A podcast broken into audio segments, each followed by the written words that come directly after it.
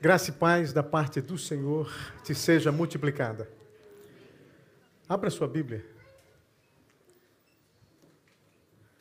No Evangelho de Lucas, capítulo 7, versículo 11 ao 17.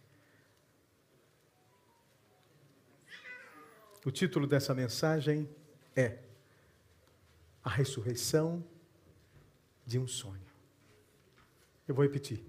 A ressurreição de um sonho. Vamos ler? Lucas, o Evangelho de Lucas, capítulo 7, versículo 11 ao 17.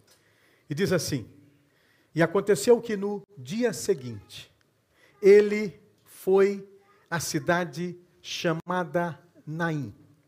E com eles iam muitos dos seus discípulos e uma grande multidão. E quando chegou perto da porta da cidade, eis que levavam um defunto. Repete comigo: defunto. Filho único de sua mãe, que era viúva, e com ela e uma grande multidão da cidade. Vendo-a, o Senhor Jesus moveu-se de íntima compaixão por ela e disse-lhe: Não chores. Chegando-se, tocou o esquife, e os que o levavam pararam, e disse: Jovem, a ti te digo, levanta-te. E o que fora defunto assentou-se e começou a falar. Então Jesus foi e entregou a sua mãe, versículo 15 e de todos se apoderou um grande temor. E glorificaram a Deus, dizendo: Um grande profeta se levantou entre nós e Deus visitou o seu povo. E correu dele esta fama por toda a Judéia e por toda a terra circunvizinha. Amém? Você pode sentar?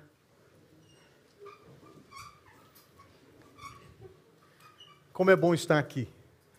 Servir ao Senhor é uma das maiores, uma das mais fenomenais experiências. Aqui é o lugar da casa do Senhor. É aqui ele que ele manifesta a sua bênção. É aqui onde ele trabalha na sua casa, no seu trabalho, mas aqui ele ele tem um, uma experiência das mãos do oleiro de trabalhar a sua vida. Eu sei que você marcou o um encontro com Jesus nessa noite, assim como eu também marquei. Quando nós trabalhamos no Brasil, em algumas situações, nós tivemos um projeto social nas escolas e algumas universidades com o propósito, descubra o seu propósito. Por que, que você está aqui? O que você está a fazer? Para onde você vai? Descubra qual a razão da sua existência. E quando nós começamos a ministrar nessas universidades, nas escolas, alguns falavam o seguinte: eu fazia a pergunta, quantos aqui têm sonhos? Algumas pessoas levantavam a mão e outras não levantavam. E aí eu perguntava de outra forma: quantos aqui não têm mais sonhos? Um auditório de 200, 250, 300 pessoas uma boa parte delas levantava a mão e dizia: Eu não tenho mais sonhos. Eu não sei mais porque ainda estou vivo. Eu quero dizer para você que o sonho, ele é um preditor da qualidade de vida mental, espiritual e emocional. A pessoa que sonha, ela projeta algo para a sua vida futura. Mas ela não sonha algo de mal, mas ela sonha algo que é bom ela leva alguém, o sonho leva essa pessoa para uma experiência maior.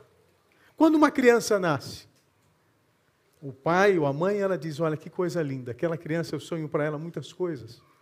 Não é assim ou não é? É assim ou não? Quando você inicia um empreendimento, você sonha para que dê certo. Quando você começa um emprego, você sonha para que aquele emprego dê certo. Quando você muda de cidade, você sonha e expectativa para que aquele lugar seja um local de paz. Eu quero dizer para você que a capacidade de sonhar é uma característica própria do ser humano. São os sonhos que impulsionam a vida e que alimentam o constante dinamismo da, da humanidade. A habilidade de sonhar é um preditor de saúde mental, emocional e espiritual. Joel disse: Nos últimos dias, os vossos filhos e vossas filhas profetizarão, mas os seus anciões, os seus anciãos, eles sonharão. Não há tempo para você parar de sonhar. Você pode dizer isso para o teu irmão? Sonhe os sonhos de Deus para a tua vida. Você pode dar uma salva de palmas no nome do Senhor?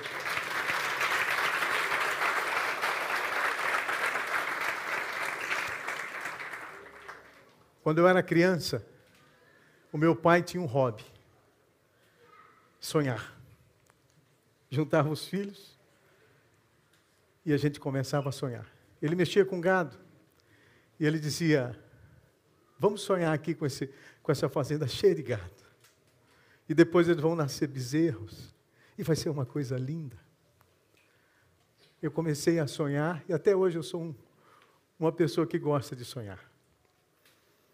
Eu fui apresentar um trabalho de um projeto de tese aqui da universidade e o professor internacional olhou para mim e disse: Eu gosto de você.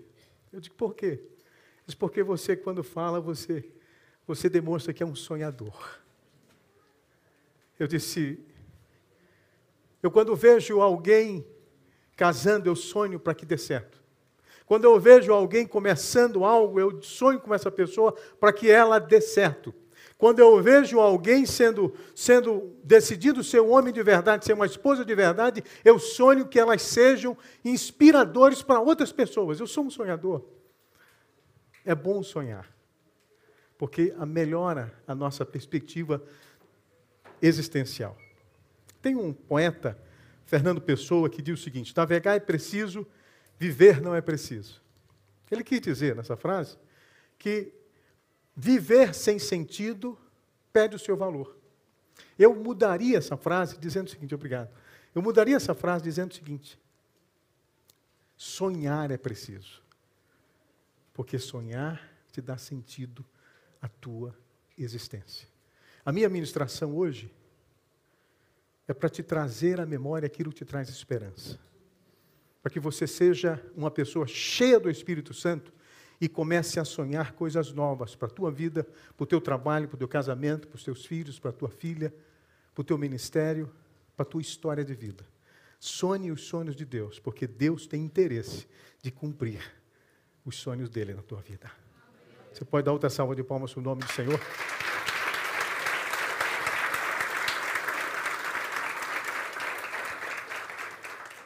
Querido, esse trecho que foi escrito por Lucas, que nós lemos aqui, ele faz parte de um dos livros dos evangelhos sinóticos. O primeiro livro do evangelho sinótico, o primeiro evangelho dos três sinóticos semelhantes, é o livro de Marcos, escrito por João Marcos, 65 a.C. Depois, Mateus escreveu 75 anos depois de Cristo. O primeiro foi 65 depois de Cristo, o segundo foi 75 depois de Cristo e 80 anos depois de Cristo foi escrito o Evangelho de Lucas, o médico que ajudou o, o apóstolo Paulo na sua caminhada missionária. Esse homem, ele é usado por Deus e os três evangelhos, eles falam da morte, da, da, do nascimento, da vida, morte e ressurreição de Cristo. A Bíblia toda, o, o que nós podemos juntar da Bíblia toda numa só palavra: Jesus. E aí, quando nós temos esses três evangelhos, em especial esse trecho aqui, não foi escrito por nenhum outro dos dois livros, nem Marcos e nem, e nem Mateus. Mas esse livro, esse trecho, ele fala de uma experiência de uma mulher que perdeu.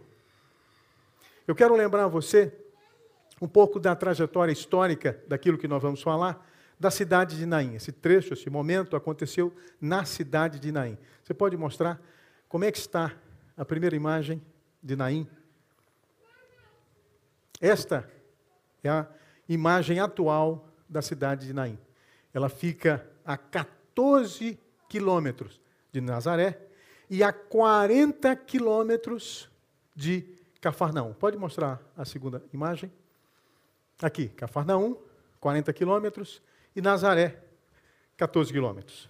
Você pode encontrar essa cidade lá, na região da, do Irã. E nesse lugar, você encontra, sabe o que, irmãos? Os melhores tapetes hoje, as pessoas fazem tapetes, aqueles tapetes persas, aqueles tapetes lindos, é feito lá na cidade de Naim. Pode tirar a imagem e voltar novamente. Essa mulher, o texto bíblico narrado pelo nosso querido Lucas, ele diz o seguinte: E aconteceu que no dia seguinte, diga comigo, dia seguinte. O que, que foi que aconteceu no dia anterior para que o Lucas escrevesse isso? No dia seguinte, no dia seguinte, aconteceu isso. O que aconteceu? Jesus estava no caminho e ele encontra alguns homens que estavam intercedendo pelo filho de um centurião. O centurião o filho do centurião estava doente. Este centurião manda alguns intercessores e eles chegam para Jesus e pedem para que ele cure o servo do centurião. O que é que acontece? Jesus cura o servo do centurião sem ir lá. Ele apenas fala: vai lá e o, menino, o servo vai estar curado. É neste um desses exemplos que nós podemos entender que é possível você orar aqui e Deus abençoar a tua casa aonde ela estiver. É possível você orar aqui e Deus respondeu uma oração, um pedido que você está fazendo, se por alguém que está no Brasil, por alguém que está nos Estados Unidos, por alguém que está em, em Recife, por alguém que está em Portugal, em outra cidade, por alguém que está em qualquer lugar do planeta. Deus responde a oração independente da pessoa estar aqui. Se você orar, Deus vai responder a tua oração. Se você crê, você recebe em nome de Jesus. Então, a pessoa de Lucas, ele faz questão de dizer o seguinte: foi logo depois, no dia seguinte, que Jesus vai à cidade chamada Naim, e com ele iam muitos dos seus discípulos. Quem eram as pessoas que andavam com Jesus? Eram pessoas que eram discípulos de Jesus, que andavam, que buscavam fazer o que a vontade de Deus manda, buscavam ter intimidade com Jesus, buscavam aprender o que Cristo ensinava, buscavam aprender como era ser servo de Deus, como era ser filho de Deus. Mas ele distingue outro tipo de pessoas, pessoas que era da multidão, que gostava de ver o milagre, mas não queria se envolver, que gostava de ver o progresso, mas não queria se envolver, que gostava de ver o, o movimento, mas não queria se envolver. Existem pessoas que estão para estarem próximos de Cristo, mas existem pessoas que gostam de ficar no movimento. Essas pessoas não eram poucas, eram uma grande quantidade de pessoas. Eu quero dizer para você que a expressão Naim, a expressão Naim, significa aconchego. Diga, aconchego. aconchego. Tranquilidade. Lugar de paz. É possível você encontrar guerra em um lugar planejado para ser de paz? É possível você encontrar doença num local que seria de saúde? É possível você encontrar solidão em um lugar que era para ser de acolhimento? É possível você encontrar palavras de maldição dentro de um ambiente familiar onde deveria ser um lugar de proclamação de bênçãos? É possível Naim ser um local de aconchego, mas também ser um local de derrota? Também é possível. A Bíblia diz que esta mulher, ela estava nesse processo. Ela estava numa situação difícil. Por quê? Porque o nosso irmão Lucas, o apóstolo Lucas, ele diz o seguinte: ele faz questão de dizer o seguinte: que Jesus, quando chegou na porta da cidade, na porta da cidade, eis que levaram um defunto, filho único de uma mulher já viúva. Eu quero dizer para você que os mortos naquele tempo, eles não poderiam ser enterrados em dias e dias, dias depois. A pessoa era morria e no máximo no outro dia já tinha que ser enterrada. Ela não podia ser enterrada ali, ela tinha que ser enterrada fora da cidade, depois da porta da cidade. O interessante é que Jesus nem entra na cidade. Ele chega na porta da cidade e ele encontra aquele defunto.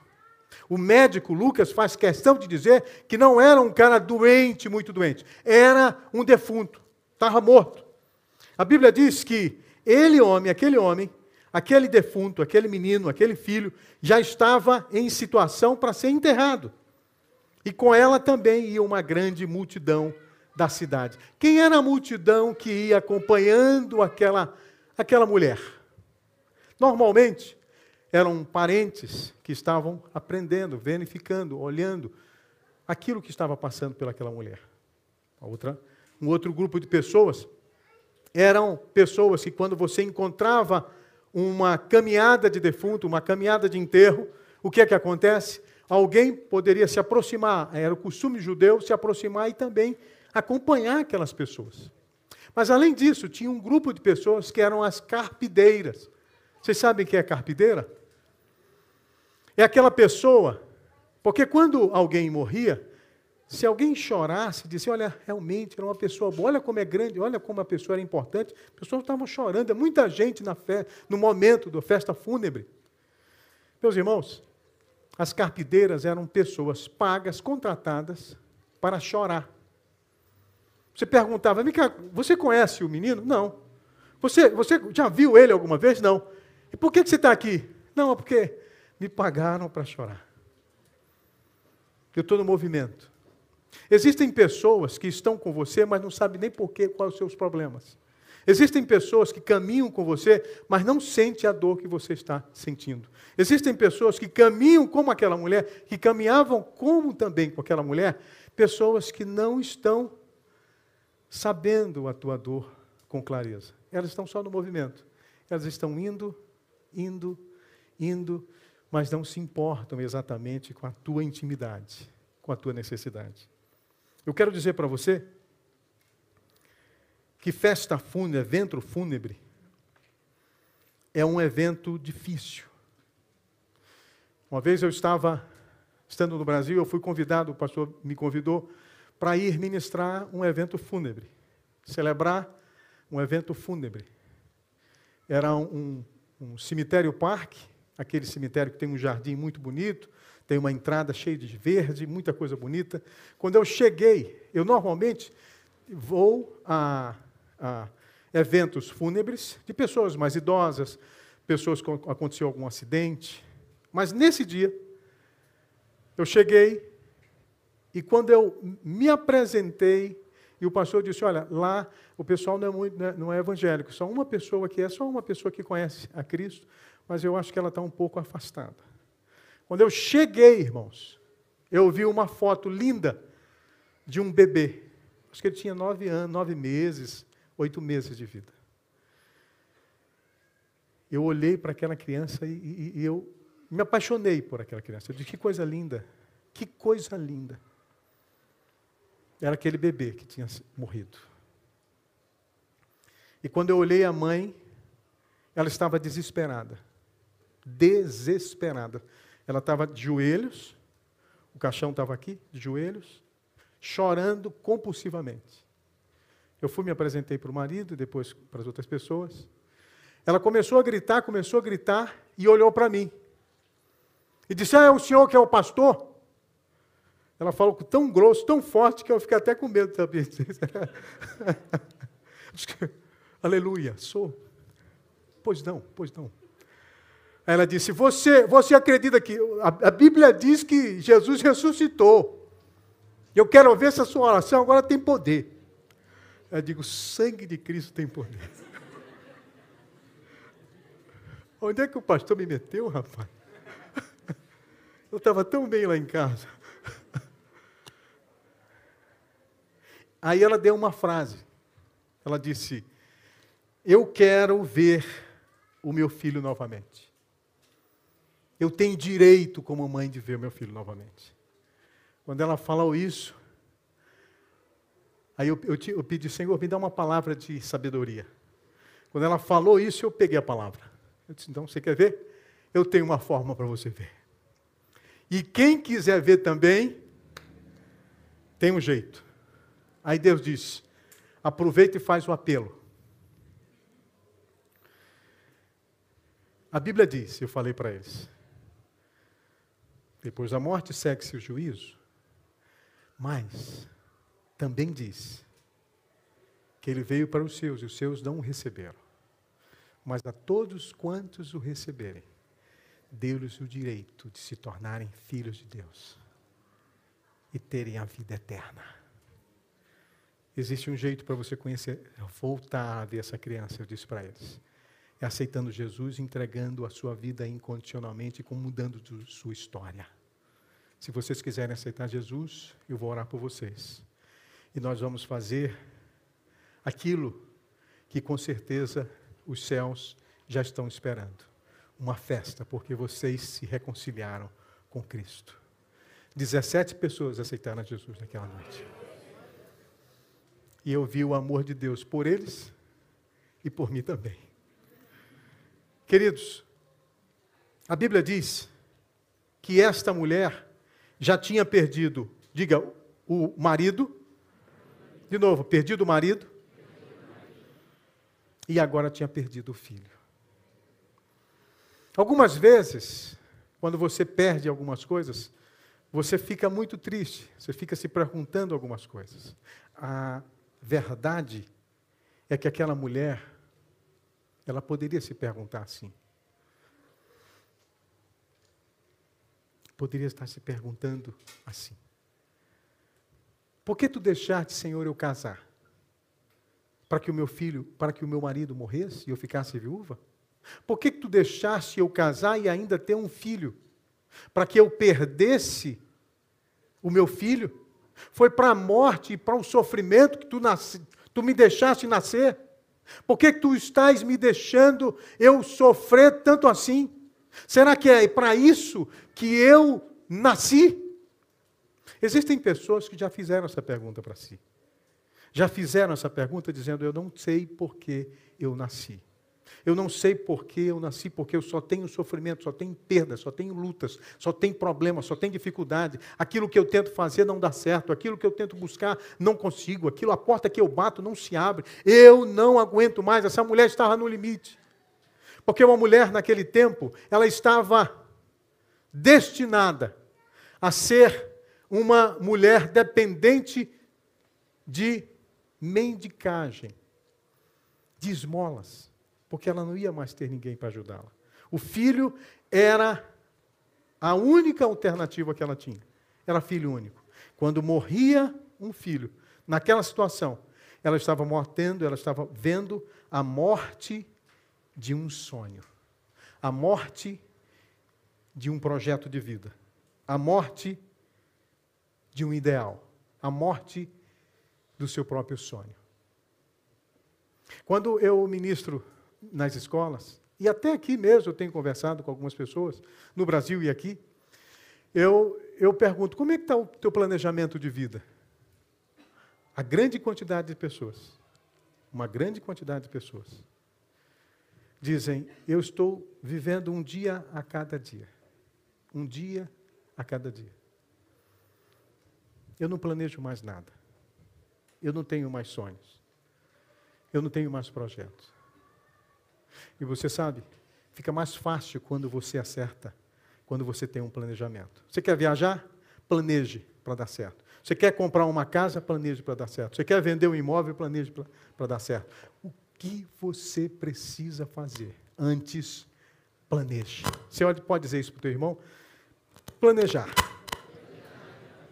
É. Diga o seguinte: planejar, É, o segredo. Então, planeje. Planeje algo para a tua vida. Planeje algo para a tua história. Planeje algo para a tua família. Em nome de Jesus. Deus irá honrar a tua fé. Amém? A Bíblia diz que aquela multidão estava junto com Jesus naquele evento fúnebre, só que o sonho já estava sendo para ser enterrado. Essa é a expressão. O sonho acabou. O sonho acabou. Alguém já ouviu essa expressão alguma vez? Perto de você? Alguém já disse para você o sonho acabou? Eu quero dizer para você que o sonho daquela mulher tinha acabado, mas ela se encontra com alguém que ressuscita sonhos. Existia duas multidões, uma multidão que vinha da morte, uma multidão que trazia choro, uma multidão que trazia perda, uma multidão que trazia dor. E uma outra multidão era a multidão de Cristo, que vinha de milagre, que vinha de promessa cumprida, que vinha de salvação, que vinha de poder, que vinha de bênçãos. Um dia, um momento, aquelas duas multidões se encontram. Em algum momento da tua vida, pode ser hoje, o teu milagre chegará diante de você.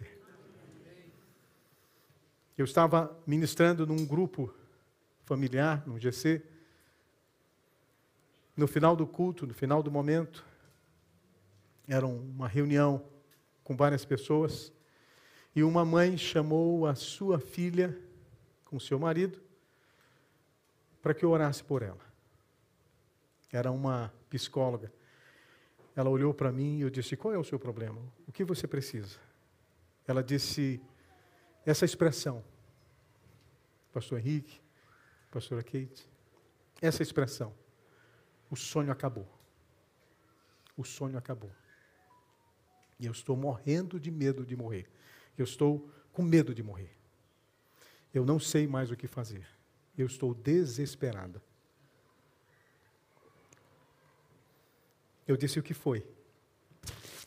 Ela disse: Eu fui fazer um exame e deu um cisto no ovário e ele cresceu, cresceu, cresceu, cresceu, cresceu. E o médico acredita que é um câncer. Eu tenho familiares que já morreram de câncer.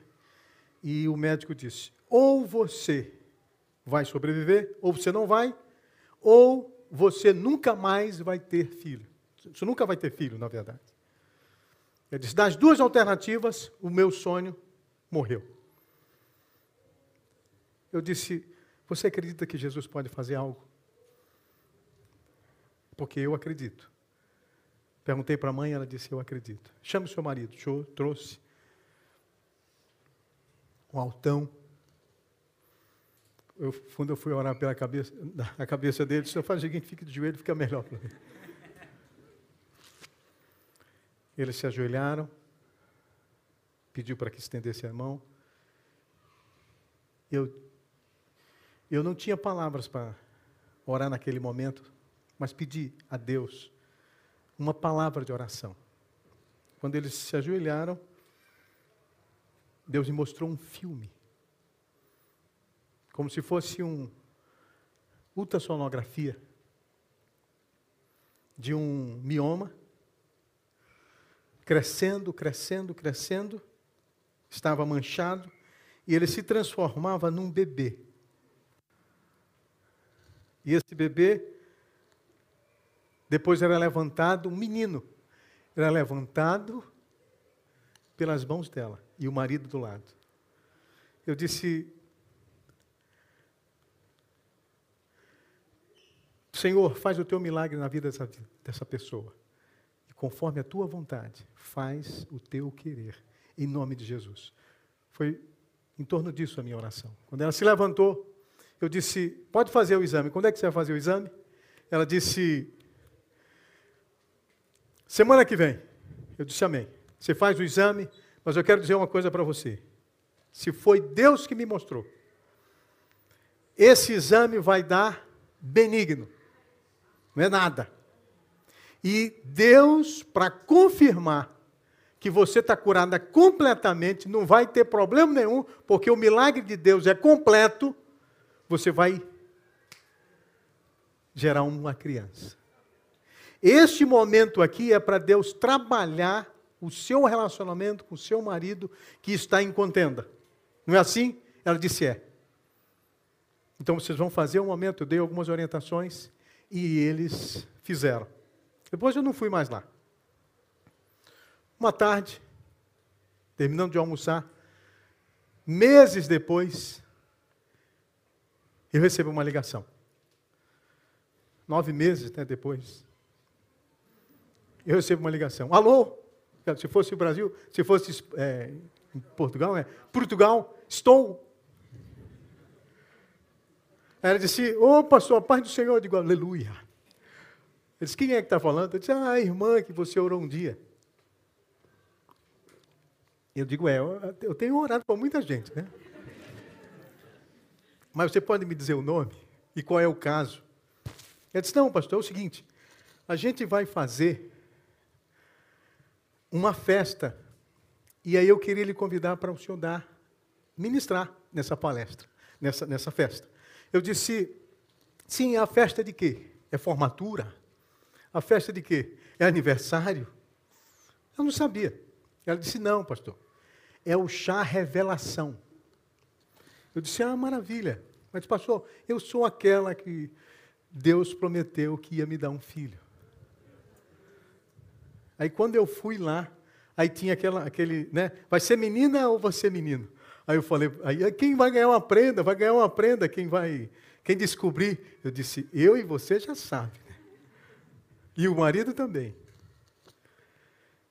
E para a glória de Deus, o menino está bem, saudável, e eles estão felizes, casamento abençoado, vida feliz, abençoado, um emprego abençoado, ele está próspero na área profissional do direito. Deus seja louvado. Eu sonho isso para você e para mim, em nome de Jesus. Você pode dar uma salva de palmas para o nome do Senhor? Deus seja louvado por todas as coisas. Eu sou um sonhador, você também é. A Bíblia diz que aquela mulher, quando ela estava, eu quero só mostrar outra imagem, para a gente identificar aqui. Aquela mulher, a, mulher, a mãe, ela fica na frente. Os quatro homens e o lugar aonde o filho estava era uma maca, é uma espécie de maca. Ok? Pode fechar? O texto diz que Jesus, quando vê aquela situação, se move, moveu-se de íntima compaixão por ela. Íntima compaixão por ela. É uma, uma empatia profunda. É uma percepção profunda da sua dor. O nosso Deus é um Deus que sente a tua dor. O nosso Deus é um Deus que entende você. O nosso Deus é um Deus que tem paciência com você. Ele vai trabalhando você e vai cuidando de você, ele vai investindo em você. Este Deus que nós adoramos é um Deus que sente o teu sofrer e se preocupa com você. A Bíblia diz que esta mulher estava naquela situação e Jesus poderia parar e dizer o quê? Acaba, pessoal, acaba essa festa aí, essa festa fúnebre, que agora eu vou curar o menino. Não falou nada disso. Não, pessoal, agora peraí que agora eu vou fazer um milagre. Não, não falou nada disso. Ou então ele poderia chegar lá e dizer, para, que agora eu vou orar por ele. Nada disso. Ele fez o primeiro passo do milagre, que foram em quatro etapas. Eu vou dizer quais são as quatro etapas aqui. A primeira etapa foi o quê? Olhar, diga comigo, falar com a mãe. Diga Por que, que Deus, Jesus Cristo, falou primeiro com a viúva? Alguém podia dizer: você vai acalmar, acalmar, acalmar alguém falando, não chore, vai dar tudo certo. Como é que vai dar tudo certo? A pessoa já morreu. Não tem palavra de consolo, mas Jesus disse: não chores. Não foi para ela engolir o choro. Não foi para dizer que ela não tinha estrutura mais para chorar. Foi para dizer: a tua dor acabou. O teu milagre chegou. Existe uma solução para a tua vida e eu vou resolvê-la. Sabe outra razão pela qual Jesus falou com ela? Sabe por quê? Porque para poder Deus trabalhar o teu externo, Ele trabalha o teu interno. Para poder Deus curar a tua pele, Ele primeiro cura o teu interior. Quer uma prova? Naamã. Naamã recebeu aquela palavra de ser curado, mas Deus disse: faz o seguinte, Elias disse: vai lá e toma, mergulha sete vezes. Porque curar o externo é fácil, é mais fácil curar o externo do que o interno.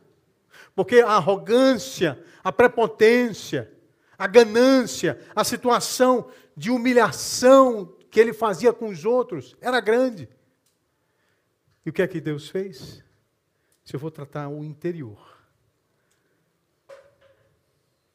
Naamã se ajoelhou, mergulhou a primeira vez, a segunda vez, a terceira vez, a quarta vez, a quinta vez, a sexta vez. E nada aconteceu. Obediência foi trabalhado ali. Persistência foi trabalhado ali. Mas mais do que isso, foi trabalhado a humildade.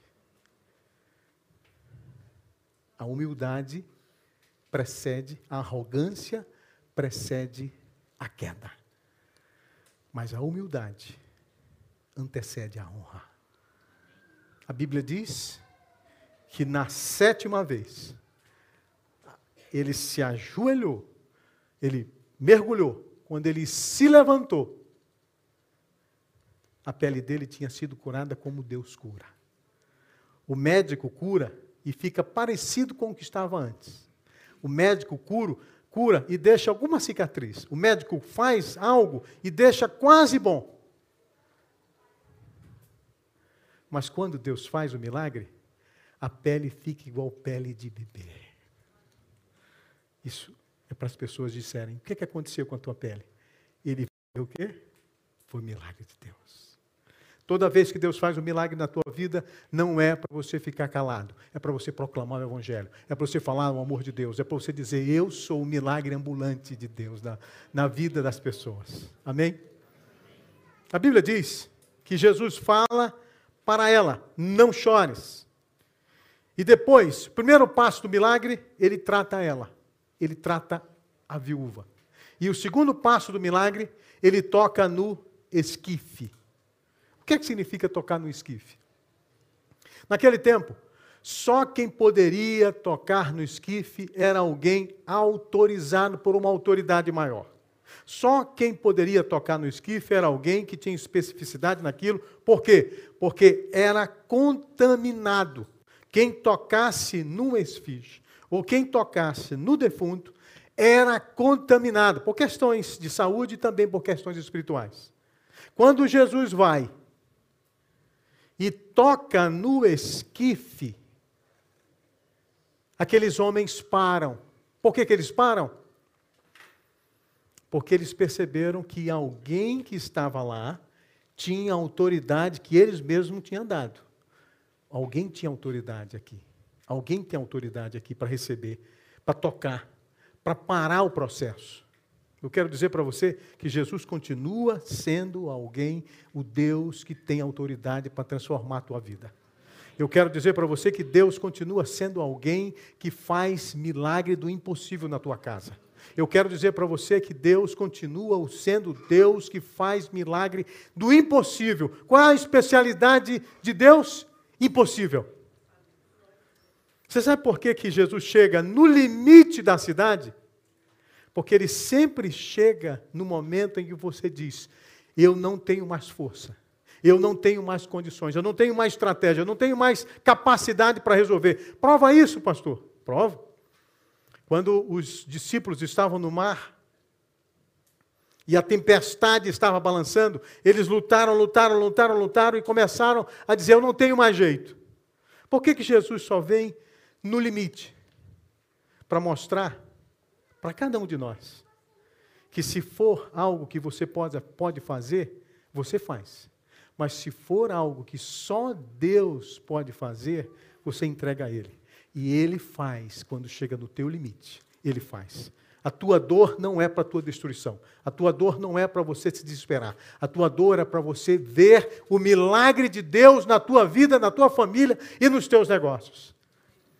A Bíblia diz que aquele jovem estava lá no esquife. Quando Jesus para o esquife, as pessoas param, e o que é que acontece? Jesus diz para ele: Diga comigo, jovem. O médico Lucas, para o médico Lucas era o quê? Defunto, diga defunto. Mas para Deus era? Para o médico era? Para Deus era? Jesus não olha para você como os homens veem. Jesus não olha para você como o médico vê. Jesus não olha para você como o teu patrão ou com alguém que disse que você não presta, que não tem mais nada. Alguém já pode ter dito sobre a sua vida que você não tem mais estrutura.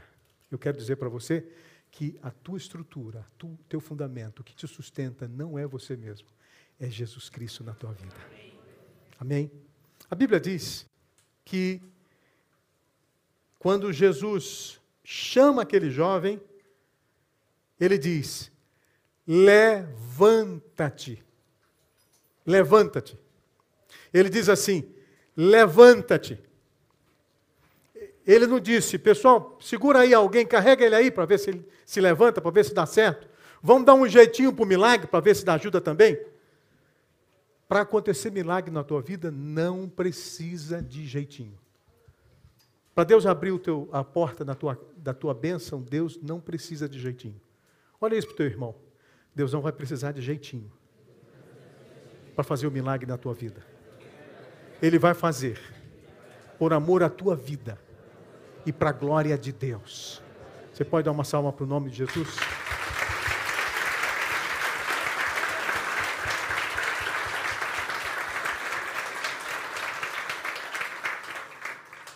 A Bíblia diz que quando Jesus fala com o defunto, com o jovem, ele se levanta. Ele se levanta. E alguém podia dizer: Você quer saber? Ele se levantou, mas ele ficou meio lunático, ele ficou meio doente. Ele se levantou, mas fica meio tonto. Alguém podia dizer isso. Mas sabe o que é que ele faz? O que é que o menino faz? O que é que o jovem faz? Ele começa a falar.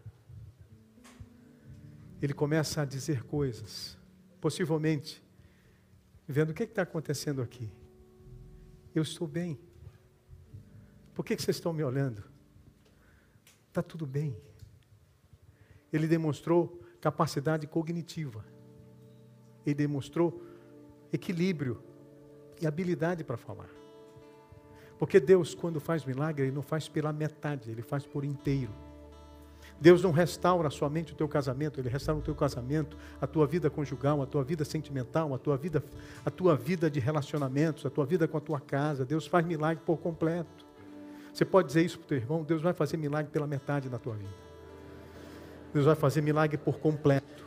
Aguarda a promessa de Deus se cumprir na tua vida. Eu quero convidar você para a gente ver uma restauração de milagre das nossas casas, nas nossas vidas. Eu quero pedir a você para trazer à memória aquilo que te traz esperança e você reconstruir um novo sonho para a tua vida. Você está comigo? Você tem interesse de ver uma nova história acontecer na tua vida? Nós estamos, nós estamos, todos nós estamos em vivendo um novo sonho aqui. Do templo novo, de salas novas, auditório novo, mais climatizado. Mas mais além do que o templo, ele quer também trabalhar a tua vida. Ele quer te tra transformar mais próximo dele. O cristianismo, o cristianismo não é uma religião. Jesus não pregou uma religião. Jesus pregou intimidade. Diga comigo, intimidade. Intimidade com Cristo. Intimidade com Deus. Deus fala ainda hoje. Você acredita? Deus fala, Deus cura, Deus liberta, Deus transforma, Deus redime, Deus dá vida, Deus dá emprego, Deus dá entendimento e mais do que tudo isso, Ele te dá a vida eterna. Você não está aqui para mais do que ter um encontro pessoal com Cristo. E todo dia você pode falar com Deus. Todo dia você pode sentir a presença de Deus. Mas eu quero te falar uma coisa. a gente precisa ter sensibilidade espiritual. Porque aqueles homens, aqueles homens que estavam com Jesus disseram, louvaram a Deus, mas disseram que Jesus era um grande profeta. Disseram que Jesus era um grande profeta. Eles viram o milagre, mas disseram que Jesus era um grande profeta. Eles viram o milagre, mas disseram que Jesus era um cara legal. Eles viram o milagre, mas disseram que Jesus era só um profeta. Jesus não é só um profeta. Jesus não é só um cara legal. Jesus não é só alguém que faz coisas boas. Jesus é alguém que decidiu pagar um preço que nem eu e você podia pagar. Jesus é alguém que decidiu ser o que esta mulher viu seu filho. Aquela mulher tinha um único filho. Jesus Cristo é o único filho de Deus. Aquela mulher viu seu filho morrer. E Deus morreu, mandou o seu filho morrer por nós na cruz. Por amor, mas também por justiça. A morte de Jesus não foi apenas amor, mas foi justiça. Porque senão Deus passava a mão na cabeça de todo mundo. E estava tudo bem. Mas ele disse: Não, a porta é estreita, o caminho é apertado. E eu sou a porta, eu sou a vida, o caminho. Ninguém vem ao Pai a não ser por mim, disse Jesus. Então não é só ver milagre, não é só ver prodígio, não é só ver maravilha, é ter intimidade com Deus. Eu quero te convidar nessa noite para Deus renovar o teu sonho. Não é o teu sonho, mas é o sonho que Deus tem para você. Quando você nasceu, Deus planejou algo para a tua vida. Deus, quando você nasceu, Deus disse: Olha, eu tenho um projeto maravilhoso para a tua existência. Deixa eu contar um segredo para você. Deus te viu ainda quando você estava no ventre da tua mãe. E Ele te amou. E Ele disse: Tu és meu tu és minha. Eu te escolhi, eu te escolhi, eu te escolhi. Você pode dizer isso comigo? Tu me escolheste, Senhor. Tu me escolheste, Senhor. Tu me escolheste, Senhor. Diga mais uma vez, em nome de Jesus, tu me escolheste, Senhor. Coloque no seu coração e diga: Tu me escolheste, Senhor. Tu me escolheste. Tu me escolheste. No ventre da minha mãe, tu me escolheste. Vamos adorar o Senhor. Adore a Deus com esse louvor. E a gente vai fazer uma oração.